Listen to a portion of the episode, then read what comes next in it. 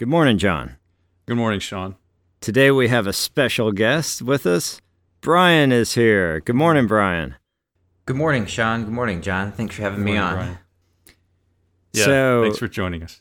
Yeah, so Brian's a listener and a colleague, and he's got a beef with John, and so that's true. So we decided to bring him on. Yeah. So Brian, why don't you tell us what your perception of our podcast is?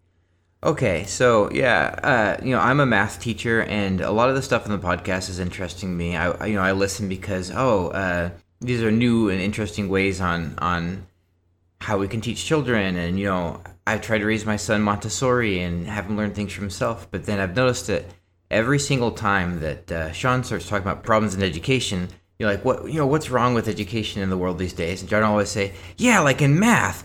Math is just, the way they teach it. And it's like, I feel personally attacked. Like, I feel like I should have like a sign up on the wall and just put a check mark every time that I get personally attacked on an unexamined educator. Yeah. So I thought, is there some kind of like long-standing? Was there a problem? Did like a mathematician, attack his family in his youth or something like that? So I came on here to kind of understand where you're coming from and kind of share my perspective and see if I can learn a little bit too. Yeah, great. And I know you through Sean, Brian, and everything that he says about you as a teacher and everything gives me great confidence that, we can work out my math trauma, to some extent by talking to you. So, I'm looking forward to it. I'll start by trying to more accurately characterize my feelings about math. I think, what you've picked up on, there's something there, right? So I won't just deny that, that I think there's something there. And Sean had reported to me that you felt, to some degree I was picking on math, and I tried to correct that and fix it.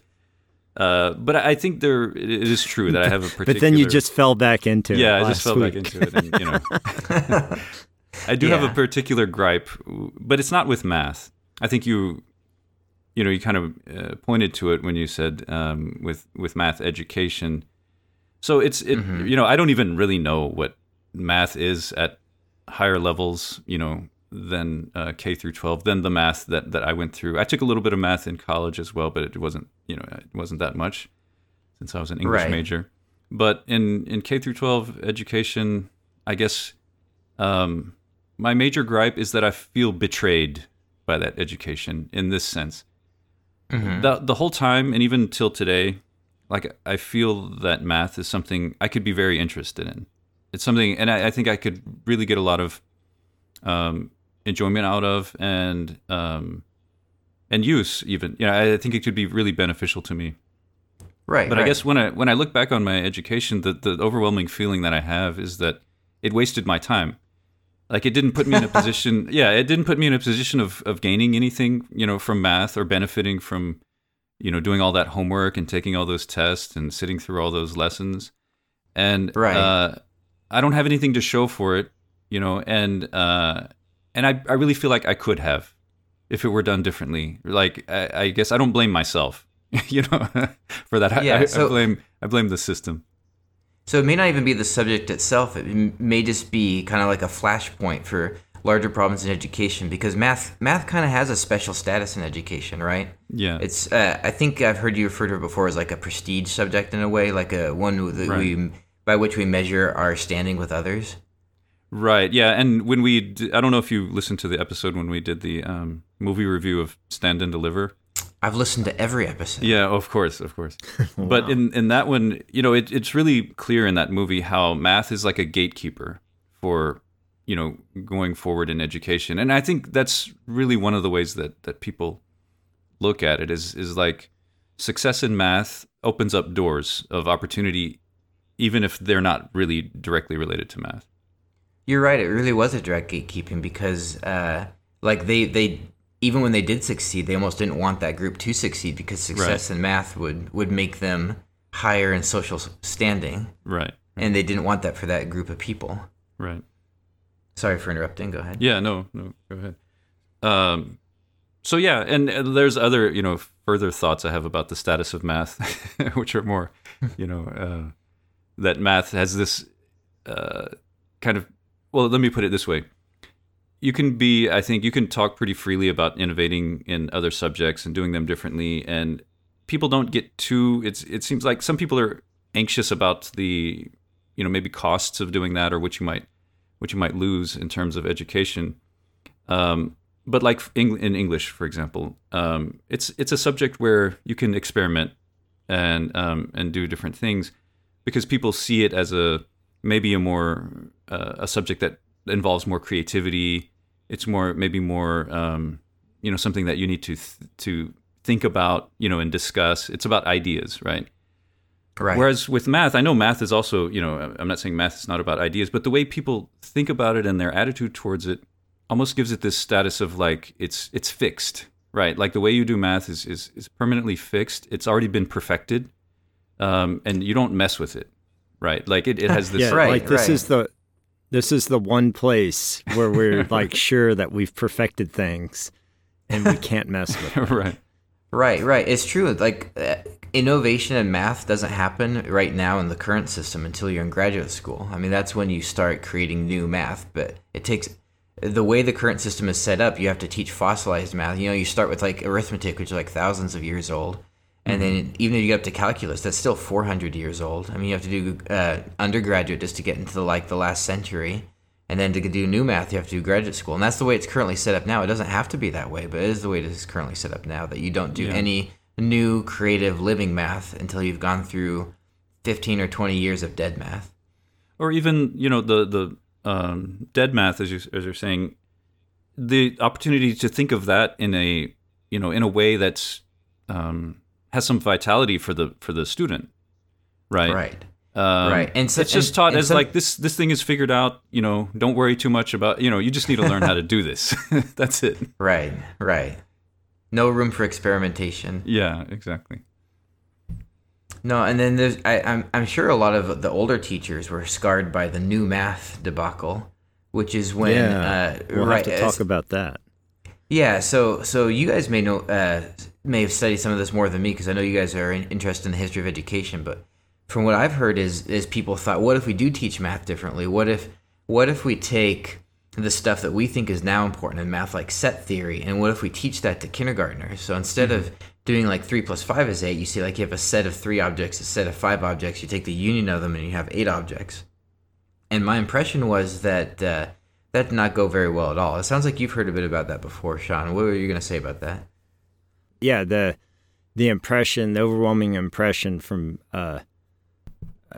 traditionalists or conventionalists was that math was, that we were changing the way we were teaching math, and that math wasn't a subject where you changed the way that you taught it, which I think probably, I mean, I don't know enough about it, so I would love your thoughts on it, but just like that example you gave there in terms of talking about sets, a different way of conceptualizing these fundamentals of math, it was obviously abrasive to a lot of people.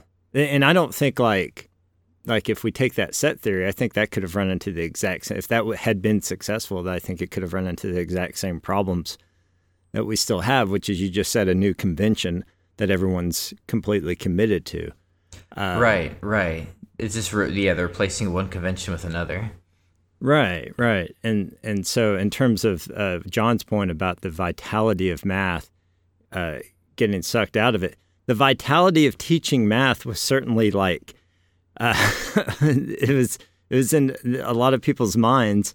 I know that, and this was especially with Common Core stuff that that was like the last. I mean, I guess it was like 10 years ago. Yeah, 10-15 years ago now. And in the math community, Common Core coming out was just a huge touch point. I mean, we had people arguing on both sides of Congress at some of my universities about Common Core. So what were you going to say about Common Core? Oh, no, just exactly that, is that it was like, highly contentious. We didn't adopt it in Texas, so there was a bit of an insulation from it in Texas. Right. But yeah, you couldn't not hear about it. And you spent, I guess it would have been worth pointing out at the beginning, is you've spent quite a bit of time at universities as professors, and so you've seen this from that side of it too. So if you have anything to add in terms of like specifics, go for it. Yeah. So is it okay if I give a little background to this area? Yeah, absolutely.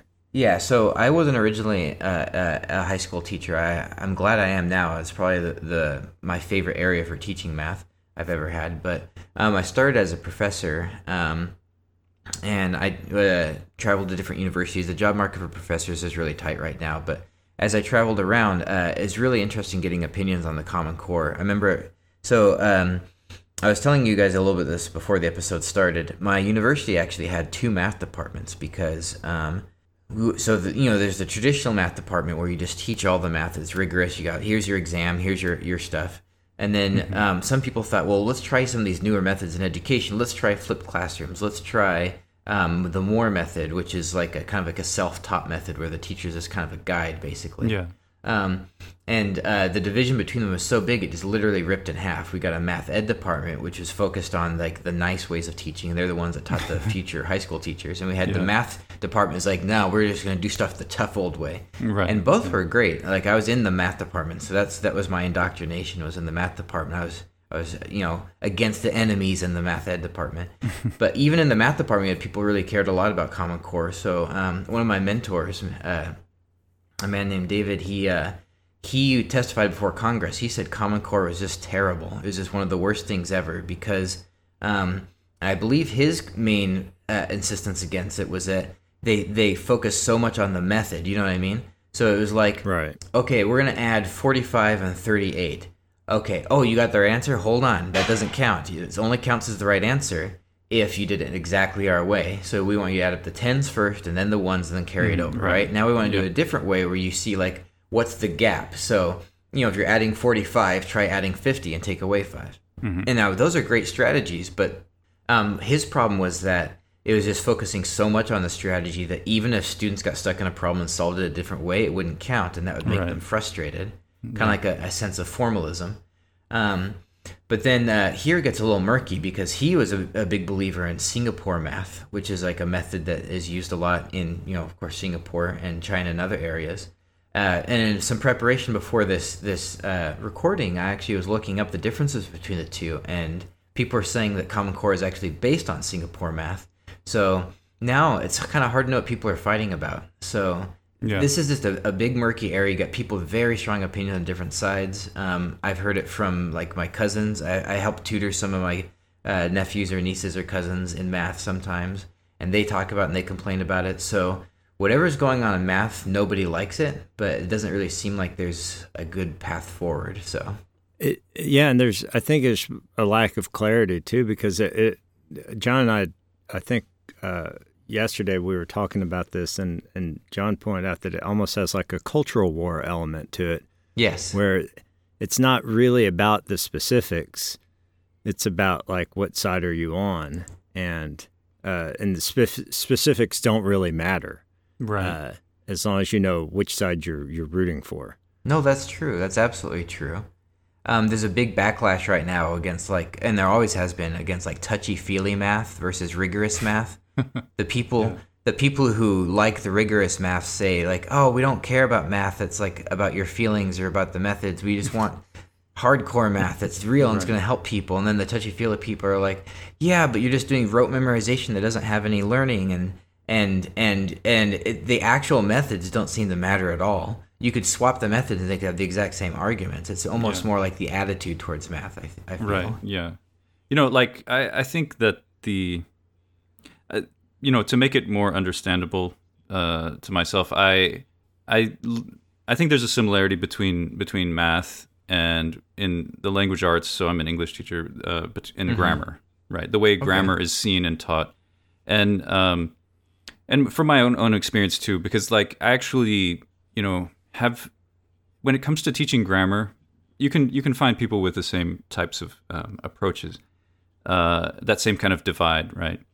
And my tendency, my inclination is toward the rigorous method of learning grammar, you know, like diagramming sentences, being really strict about, you know, parts of speech and the definitions of them, and being able to really precisely and accurately identify those things and analyze them and, you know, break a sentence apart and things like that. But at the same time, I think what I recognize is the reason why that approach appeals to me is because it doesn't harm the appeal of grammar to me. In fact, like part of the appeal of grammar to me is that rigor, you know, I can approach grammar in that way. And I remember being in school and having like grammar worksheets and those kinds of things. And I would do that work and I didn't mind doing it, you know. And I think that this is like people who push for in these rigorous methods, like the hardcore methods of doing things, are people who have gone through it and it didn't, you know, have any harm on their enthusiasm for it. You know, they survived that and maybe even to a certain extent they enjoy that, right? That's part of the appeal that it has for them. But I think that what they don't take into account and what I myself have to remind myself about grammar is that that very thing could be the thing that pushes another person away from it, right? And so, you know, like I guess I was pushed away from math by the way that it's taught. But now that I'm, you know, older and I can look back, I can see that if I had been allowed to do it a different way, then maybe I wouldn't have achieved the same objectives that the school curriculum had for me.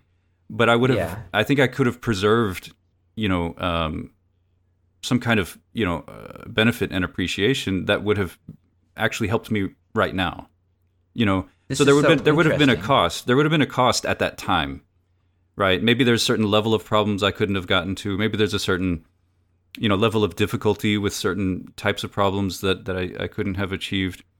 But I might have come away with a much more, you know, positive view of the whole thing, you know. And so that's another thing is like, you know, one gripe I always have about every subject is the standardization of it.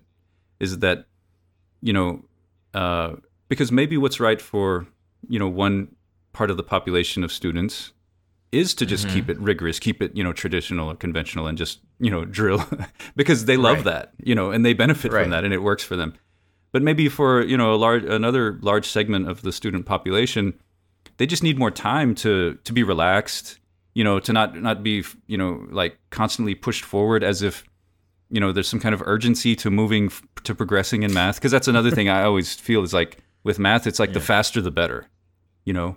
Like the more quickly you can get past this and get past that, then you can finally get to a point where, you know, it's like when you finish high school, the more advanced math you had, you know, completed, the better, you know, just almost like absolutely. Oh yeah, and there's some prestige to that. I remember I tutored a girl that did homeschooling, and she was taking college classes at 14, and that was, you know, that's considered a remarkable and a good achievement, like you said, to get through the math as quick as possible.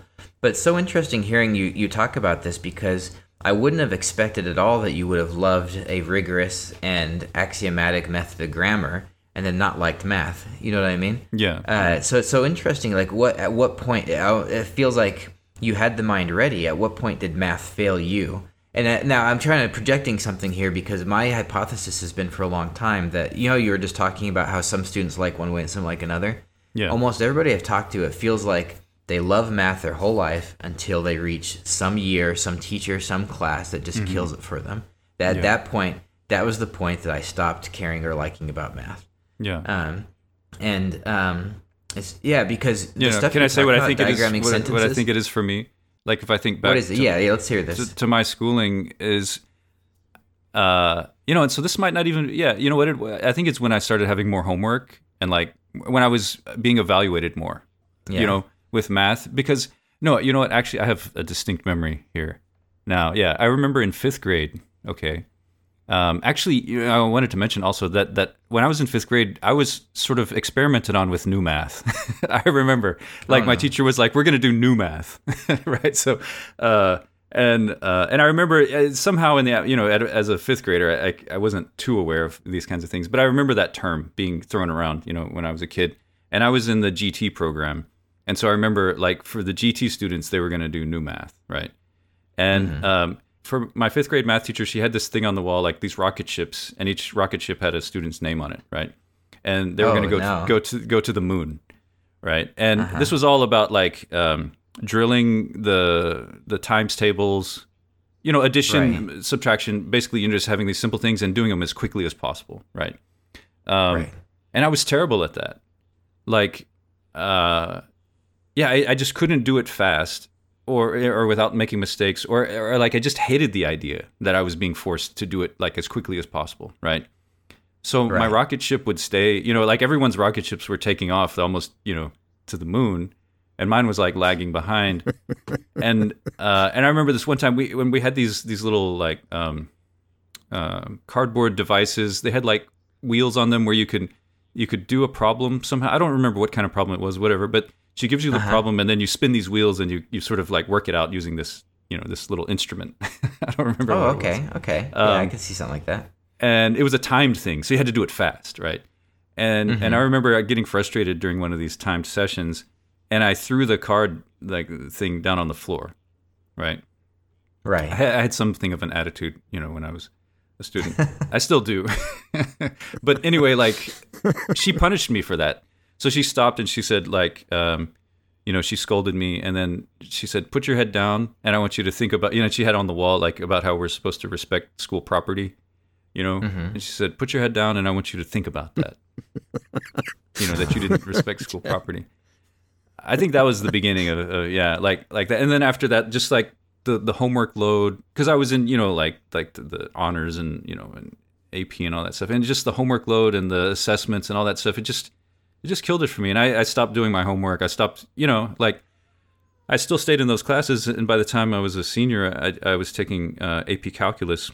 But I completely checked out there when I saw the load, you know, like the amount of work that I was going to have to do. I just, you know, I just gave up. That's interesting. So you had the ability to do like the more advanced math, you know, because most students don't get the AP Calculus, but you lost the spirit of it. You lost your desire or the will to do math. Right, exactly. Because I remember signing up for calculus and thinking, oh, that's interesting. I want to know what calculus is, right? Like, but then when I got there and I realized how much I was going to have to push myself, you know, in terms of working and everything, I was just like, this is not going to happen, you know. If there were some like calculus class that were relaxed and we weren't worried about taking the exam at the end of the year, and, you know, you could just take your time, like I think that would have been perfect for me. And that's exactly what the math ed department was. Yeah. Like we talked about the split between the math department and the math ed, that was their whole philosophy. Their classes were relaxed. They didn't have high pressure exams. You know, they might have like project related things. So it's so interesting to hear you say this, because this is the fight that kind of, you know, split apart the community. Like what should our classes be? Should we make classes that are available to everybody and like adapt to different people's learning methods, or should we make classes that are hard and whoever gets it and whoever dies, and that's their fault?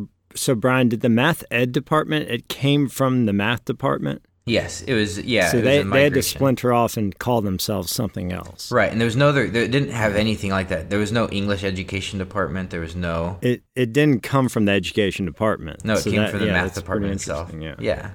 Yeah, just because people get so heated about how we teach math. And, you know, and that was true at every university I taught at. I had to completely realign myself every time I got somewhere new, because everybody has such strong opinions on how it should happen, and they're all very different from each other. Yeah. Well, I mean, I feel like we got another good reflection point for John, and I think we're helping him unpack some things here. It's helping, I'm healing.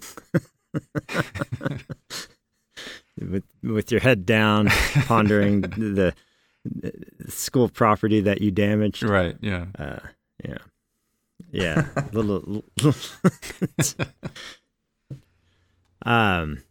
yeah, well, you know, those to the moon guys that had to do it real fast, maybe they're the ones who were responsible for that Mars probe crashing in 99 because they forgot to convert the units. Yeah, you know. Yeah, it's so you sense it. Yeah. Yeah, I was reflecting on, like, I didn't know if that was really properly a math mistake, but I felt like it was. I remembered in 1999 hearing this news about this $100 million or whatever probe that crashed on Mars because there was a failure to convert from metric to imperial or something like that. And so I pulled up that article to share with y'all just because I thought it was kind of an amusing thing. Because my point of bringing that up, though, was like, that's the point where precision in math and precision in math answers, that's where it matters, right? Like, you can't really argue that if you're working for NASA building space probes that you get to be casual with your, like, precise answers. But really, like, there's, there's a lot of places where in the growth, I think, and I think this is what John's talking about is a little bit is that, figuring it out and getting it just right straight away, like, that doesn't really matter at the formative stages of math. Like, that's my perception on it. And so, I guess I would be in the math ed department at your university. I was going to say, to me, like, that's not really even, necessarily the issue, because, of course, at some point, and probably at every point, getting a particular result is important, right? Right. But, the emphasis on doing it quickly is one thing, right, which I was complaining about. And then the just making it about, like, this is what math is, right? Like, that part of it also is, as I think, can repulse people from it, because it's really like that feeling of you have to perform perfectly. It's sort of like, it's not that a discussion of whether precision and accuracy is important or not, but how much of a problem is it for you to make mistakes, right? Right. Like, and like, even in the pursuit of better accuracy, and perfection. Yeah, that's much better stated. Yeah, how acceptable is the mistake? Right, right, and it's one of the few fields where there is, like, a kind of objective standard of accuracy, right? Because in things like history and other things like that, there's facts, obviously, and you can get the facts right or wrong. But there's some leeway, like, could we discover maybe these facts aren't true? But with math, there's the idea it's kind of like eternal, set in stone, in a sense. Right. I thought of another part of my trauma. I just want to get this on the record. It's from the same fifth grade math class. This teacher, I didn't really like this teacher, very much from the beginning. I remember. So I hope no one does the research and figures out, like, who the teacher is. I don't remember. John, this is we need to have, like, John therapy sessions. Obviously, yeah. Needs to be a new kind of episode. And this ties to my theory. I've had this theory for a long time. This happens for everybody, so it's nice to hear about it for a real individual. It's like a nice test run. So keep going. This is interesting. Yeah, this is, and it's not directly related to math, but the same teacher. I remember when she was introducing herself to us at the beginning of the year. She emphasized the fact that she was very close to finishing her master's degree, And I was a fifth grader. This is the first time I ever heard of a master's degree, right? And I was like, thinking, what's that? Or it even at that age, or maybe I'm just projecting this on my memory. I don't know. That's for the professionals to figure out in psychoanalyzing me. But I remember, I feel like at the time I thought to myself, like, what is she talking about? Like, what does that have to do with me? Like, it felt arrogant, to me at the time. And at the very least, it kind of made me feel weird, or like uncomfortable. Right. It's probably combined with her tone and everything like that, because I don't think there's a problem with the teacher mentioning that, but it just seemed like kind of like out of place. But anyway, I was just thinking that this may have also, this being my first exposure to someone talking about themselves pursuing, like, a graduate degree and, and all that kind of stuff, may have tainted my view of that, like, as well, because in my mind it's like, anyway, so that's a different topic. What an arrogant thing to do. Yeah. It's just like flexing in front of fifth graders, about your master's degree. There is a big problem.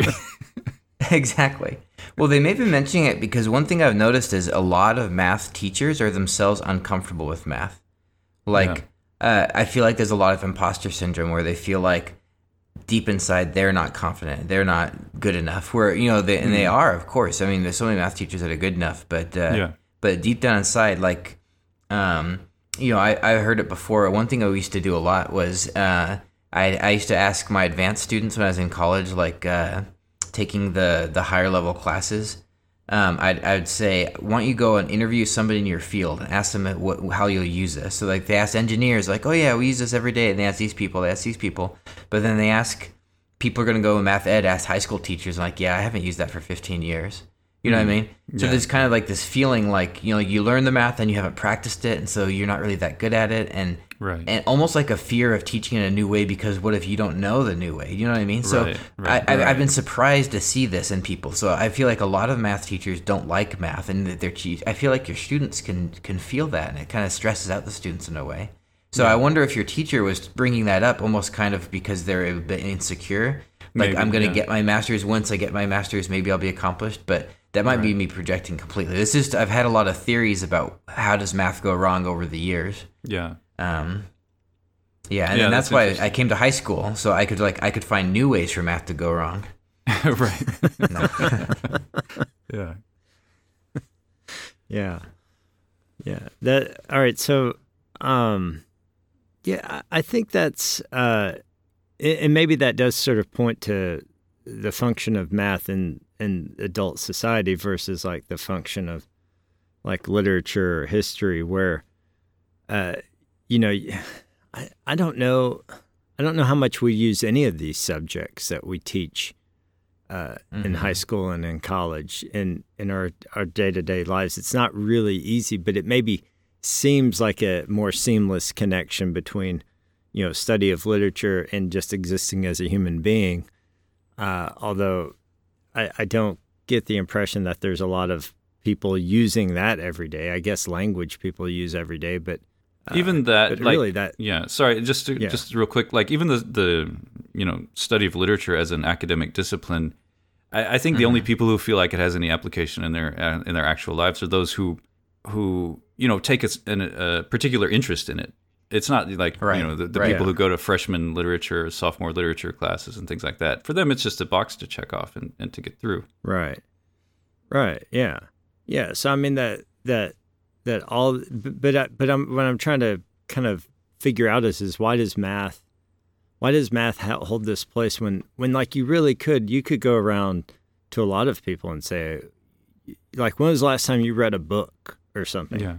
And, I can imagine plenty of people saying I haven't read a book since one was assigned to me and, whatever. Right. College or high school or something like that. And, but yeah, no one gets, I think you're right about the imposter syndrome thing, but I don't really feel why is math so particular? Why is it so manifestly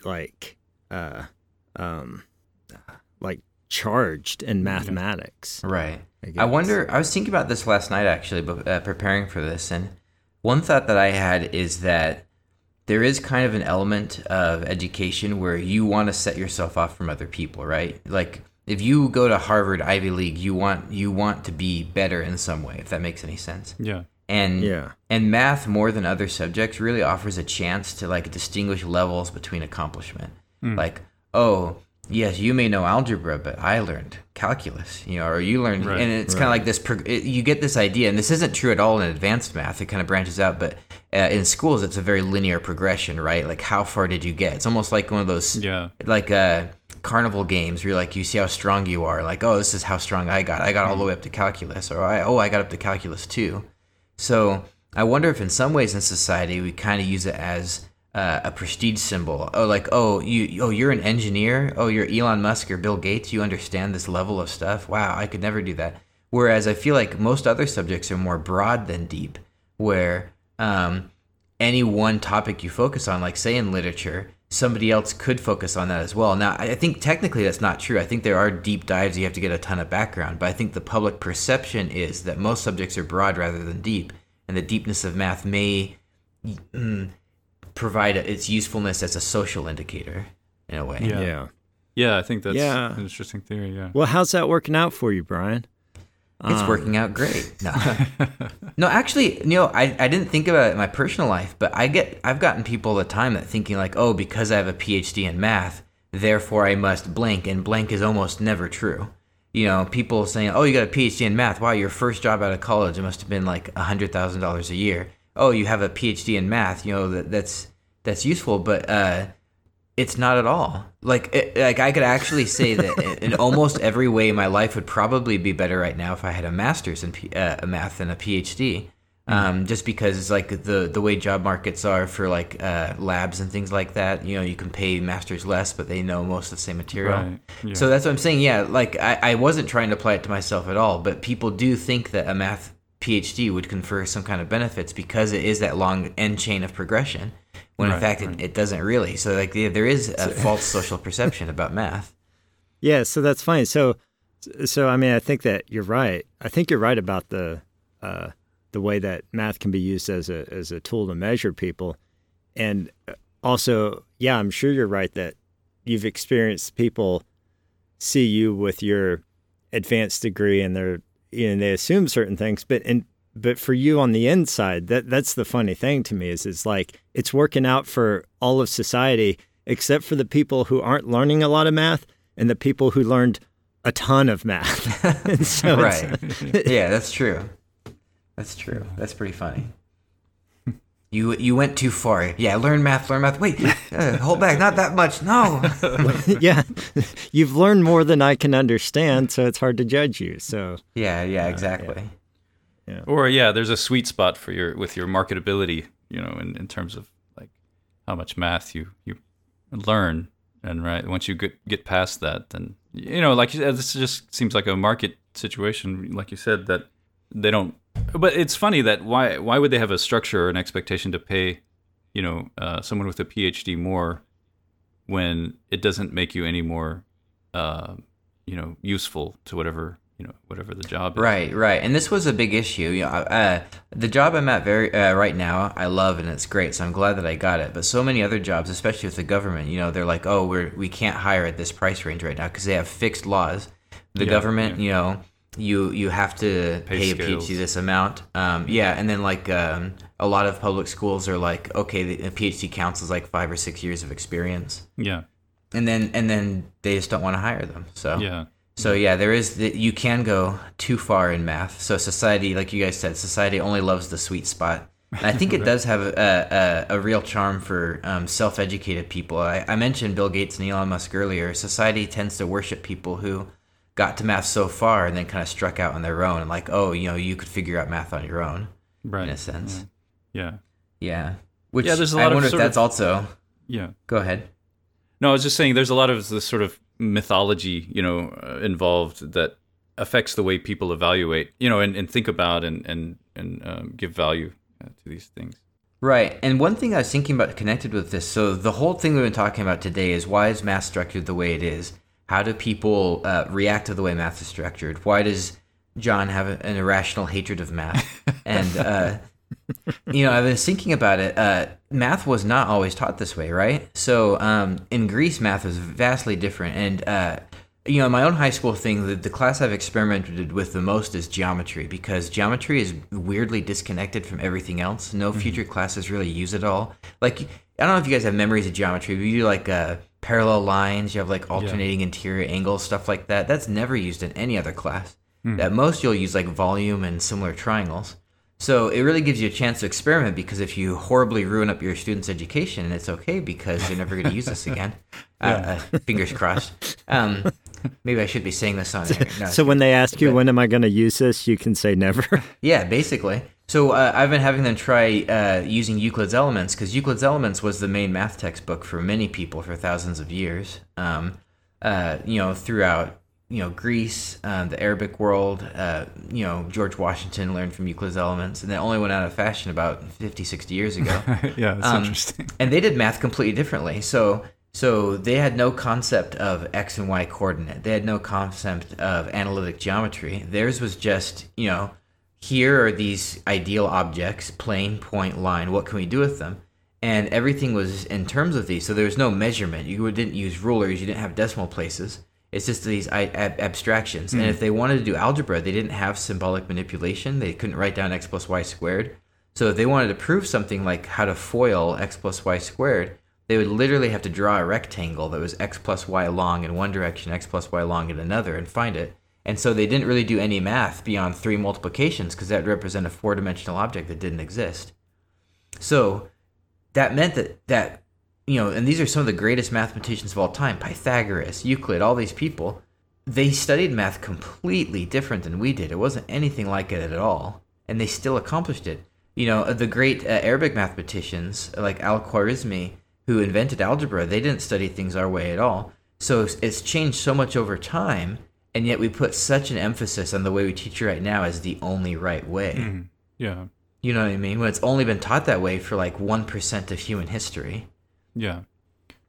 Yeah. That is like, I think that's the most troubling thing to me is that we act like we have these very high standards for a discipline, but actually we're not doing anything that has any evidence of really actualizing the sort of like true mathematicians that might be in our society. There's no, you know, you don't get the people.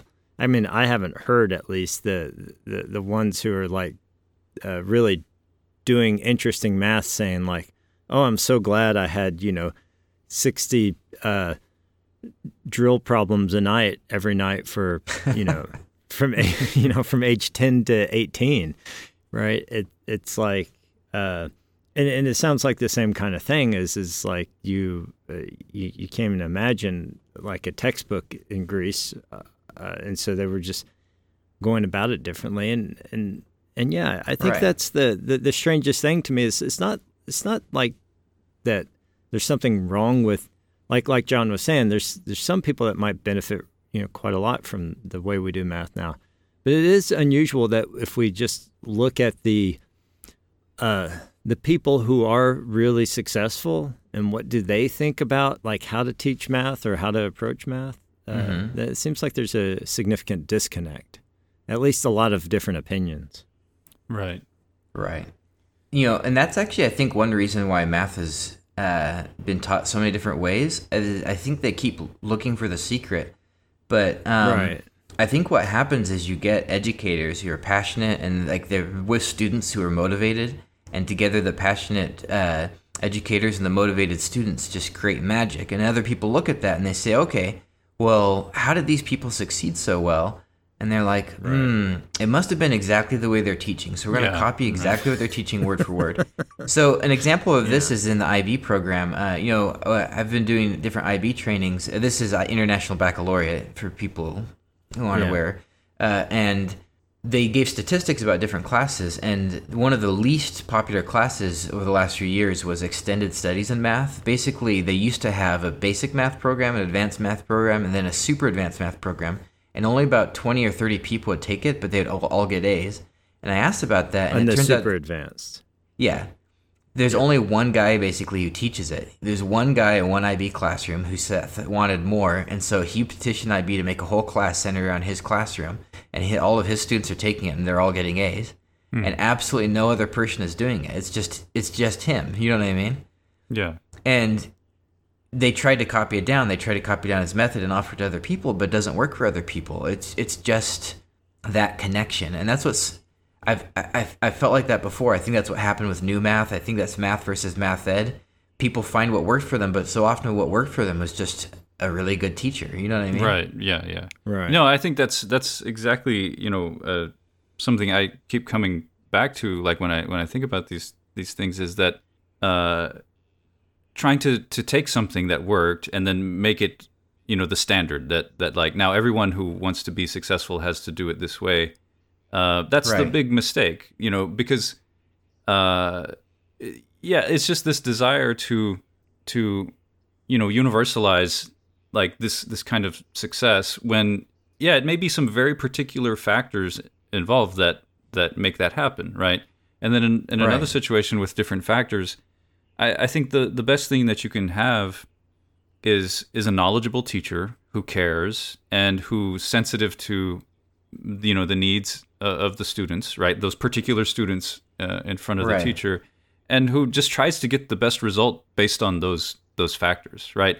And like the main, you know, the most important things aren't like the curriculum and, you know, and the book or the method and those kinds of things. Right. It's important for the teacher to be aware of as many different methods and approaches and everything as possible, right? Because that's going to be the main limiting factor. But what we do in education instead, and not just in math, is we say that the teacher's job is to create a classroom, you know, to reproduce this classroom that elsewhere has been shown to work, right? And it's just, you know, like there's so many problems with that. And when this came up, this is like the same thing you see in teaching methods, like when we were talking about the no nonsense classroom, right? That was just, I'm sure that was just some observations of, you know, a couple of teachers who really liked that way of communicating, and so we packaged it up and we sent it out. It's like Industrial Revolution principles applied to human interaction. Right. Yeah. That's what this is. Yeah, that's true. And I think there's Go ahead. No, I was just going to say there's a lot of, profit seeking involved in that, right? Like, because you have this problem, education, right? Mm-hmm. That everybody recognizes. And then you just package different solutions, and you know, it doesn't really matter if this really is the answer or the solution, just as long as people buy it for a period of time. You know, you make your money and then you move on. Right. I was going to say, I remember reading a business book from the early 1900s when I was at in my university library when I was a student, and they had tips like, studies have shown that, you know, like workers work in the coal mine for 16 hours. If every 60 minutes you blow a whistle and they have to stop and rest for 30 seconds and then blow it and they go back again, they improve. You know what I mean? So this very, and I just imagine that with the, you know, like the math students across America, you know, they're doing the problems. You blow the whistle, you know, they set the pencils down, have your 5-minute rest period, you know, blow the whistle again, right? And it pops back up. And I just don't think that one for all approach works. And you're talking about individualization, and it's so interesting. You're talking about your specific experience with the timed math problems. Yeah. Probably out of when people don't like math, almost universally, one of their problems is that they struggle with time tests. Like if you do homework, it's great, but a high pressure environment is just something goes wrong. You know, you can call it a lot of things. Right. You can call it math anxiety. You can call it test anxiety. You can call it other things, but it weeds out so many otherwise talented people from our current math practices. Right. Just because like you have to fit into this mold. A good math person is somebody who under pressure can recall without any aids all of the algorithms and all of the other things, and then reproduce them flawlessly. Yeah, and that's kind of held as the ideal, and that's the only. If you don't match that ideal, you can't be a math person. Right. Yeah, you know, like this. Okay, I'll bring up another, you know, gripe of mine, which is standardized tests. And like one thing about standardized tests that's, you know, I think true is that they work as filters, right? Like. And I think, like we were saying before, math, you know, in the sense that it has this definite progression, also works as a type of filter, and timed, you know, performance on things works as a filter, and it doesn't really matter, like how the filter is working, you know, as long as it like filters out some people, lets some people through, and those people who are let through have some desirable traits, right? Like so with math, for example, it could be used as a filter. Like, you know, the faster you have to do it, the more, you know, effectively it's going to, you know, sort of create a spectrum of people, and you can take the, you know, like the top ones. So it's not really a question of like, what's math for? What do we want the goal of math education to be? How can math benefit the human being? You know, and things like this. It's just like math is a good way of like, you know, creating a hierarchy of people based on you know, some results, and you know, and you tweak these different factors, and it just makes it a more and more sort of makes it seem like more and more of an effective way to, you know, to rank people and filter them. Math is a prestige symbol. Yeah. Right. I definitely think that is a major factor. I had one university I taught at, they required us to have average of 60s on calculus exams. The intent was that a large amount of people would fail, and they'd either fail completely or they'd retake the course. And so almost everyone who's getting an A either took calculus before the last semester and had failed, or had gotten an A in high school. So it was intended specifically to weed as many people out as possible. Right, right. There's this interesting book by Alfie Kohn, who's become one of my kind of heroes in educational thought, and but one of his first book, I think, the one that kind of gained him notoriety, was called No Contest, and it was a critique of competition, in all aspects of life and society. And but like one of the things he talks about is, in order, there's an artificial scarcity that has to be created for competition to have its power, right? And it's to be compelling. And when I've talked to people about standardized tests and critique them and stuff, they say, okay, well, but what are you going to do if you have a limited number of seats, a limited number of openings, and you have, too many applicants, too many, prospective people? Then you have to filter them some way. And that's what a standardized exam, does, right?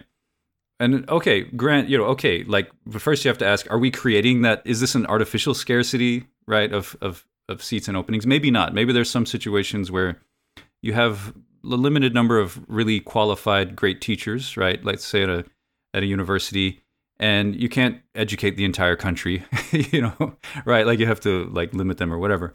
But I think in K through 12 education, it's definitely an artificial scarcity. Like this idea that we have to figure out who are the best, because what are they competing for? Like scarce thing? And what a weird way of figuring out who gets to get the scarce service, right? Or the the seat in the class. Right. Like what a strange way of doing it, of giving it to everybody in a poor way, so that virtually everyone fails. Right. Yeah. And then you're like, okay, you passed, you can have a seat. I would say, yeah. It's such a strange, strange approach. Like, and I would definitely say, in math, there's a scarcity of success in math. Like real success in math is considered a scarce, good, right? It can only be given to like a few. So a proper system of math education is one that only gives that to a select few of people. If it started giving it to everyone, like everyone got A's or something, then you would the system would. Well, that's what happened to me. That's what happened at every university I taught at, at 4 different universities. At some point, somebody sat me down and said that I was giving out too high of grades in the class, and that we can't do that because there has to be a distinction between people.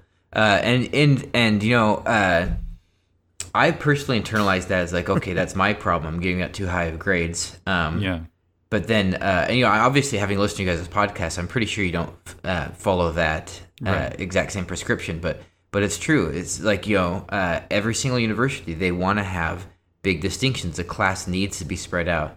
And a lot of times they frame that up in mathematical frameworks. They're like, oh, according to the law of central tendency, any large enough sample will inevitably form a bell curve. So that means that if you're giving same grades out to different people, then you're not following like what's true mathematically. You know what I mean? Right. But in a sense, I feel like they're just kind of cherry picking, because why does math ability have to be a single numerical score that can be evaluated randomly? You know what I mean? Right. Where it's distributed evenly between different people. Why does it have to be? I have students who, like I said, freeze up on exams, but they're brilliant on the homework.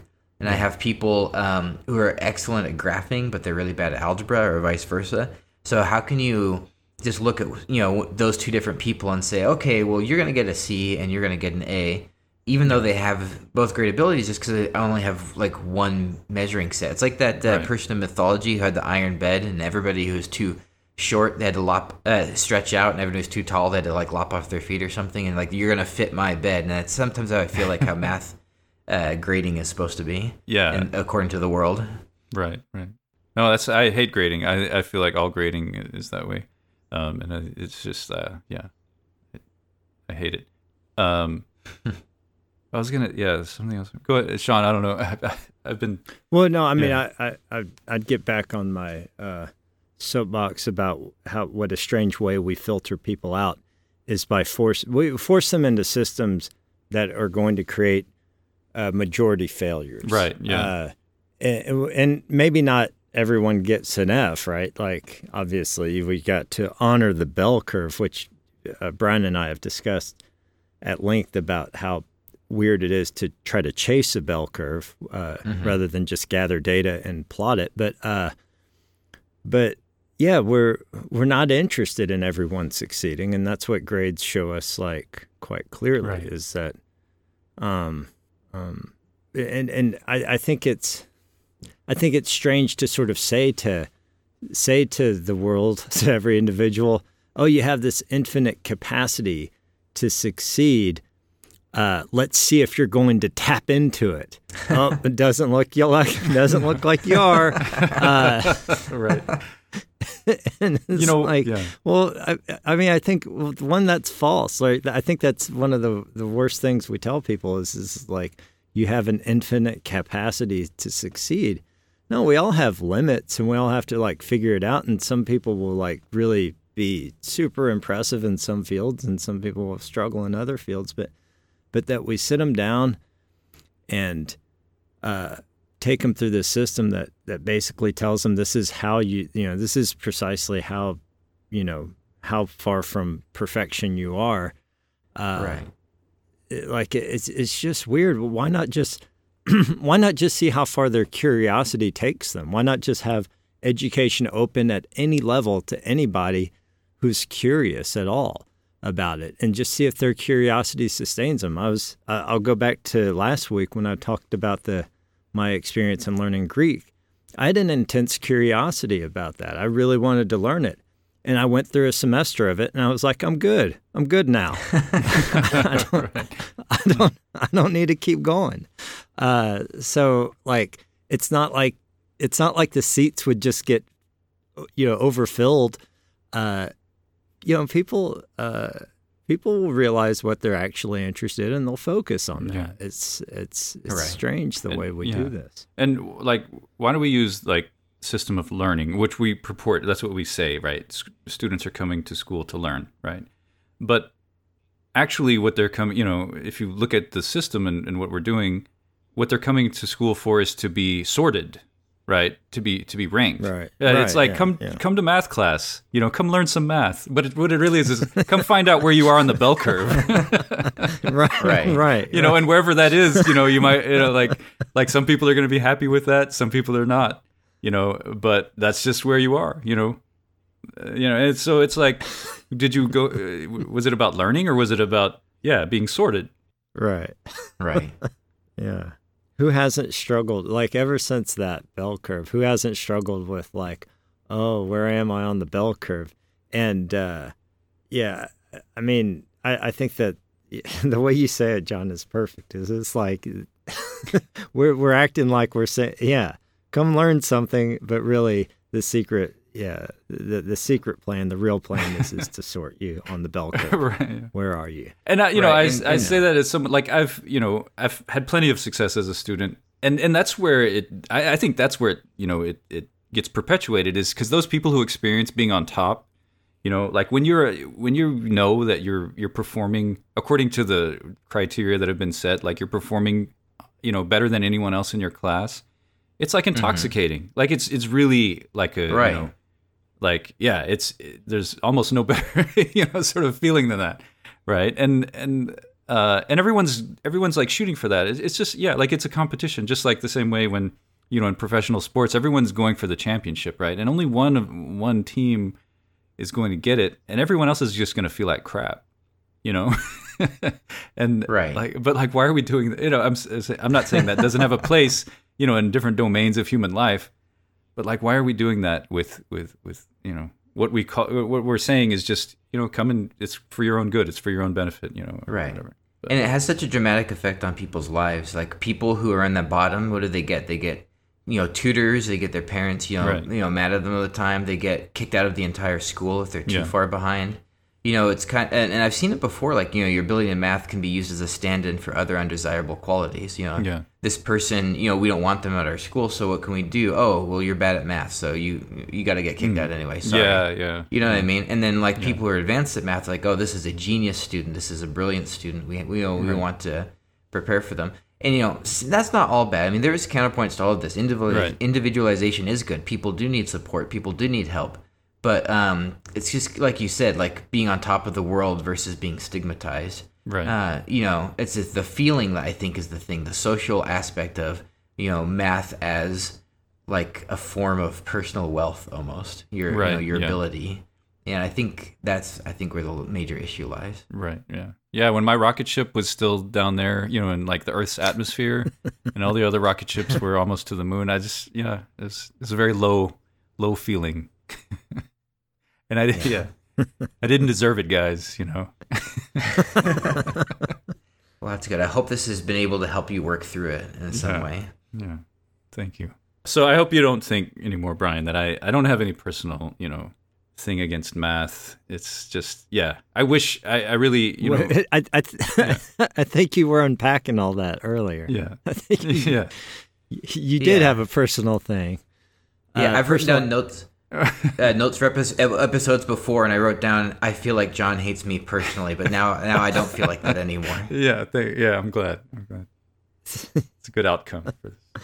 Well, it's a good time to wrap up then, I think. I think, Brian, we very much appreciated your contributions today. It's been really fun being on. I'm sure there's a lot more we could say. Yeah, thank you. Thank you very much. And so thank you... Thank you both. Thank you to the listeners who've stuck with us again and let us know your thoughts. I just now recalled that we do have an email. I think it's unexaminededucation@gmail.com. And John reads all of those, and I read none of them. So feel free to send us some thoughts there. I forward them to Sean, though. Well, yeah. So he has an opportunity to read them. Don't take that the wrong way that I'm, keeping them. Right. Yeah. Right. It's just I just want everyone to know that you're the email. Right. You're the email guy. Yeah. I'm overseeing the emails. Yeah. Yeah. I got too many emails. I didn't want any more emails to my inbox. But yeah, this is a great discussion, and so hopefully we'll invite you back on some other time, Brian, when when John has fallen back into his darkness. Right, yeah, that's right. Yeah, we need on-call therapist. Yes. Yeah, we need you to recover him. Okay, thank you and goodbye.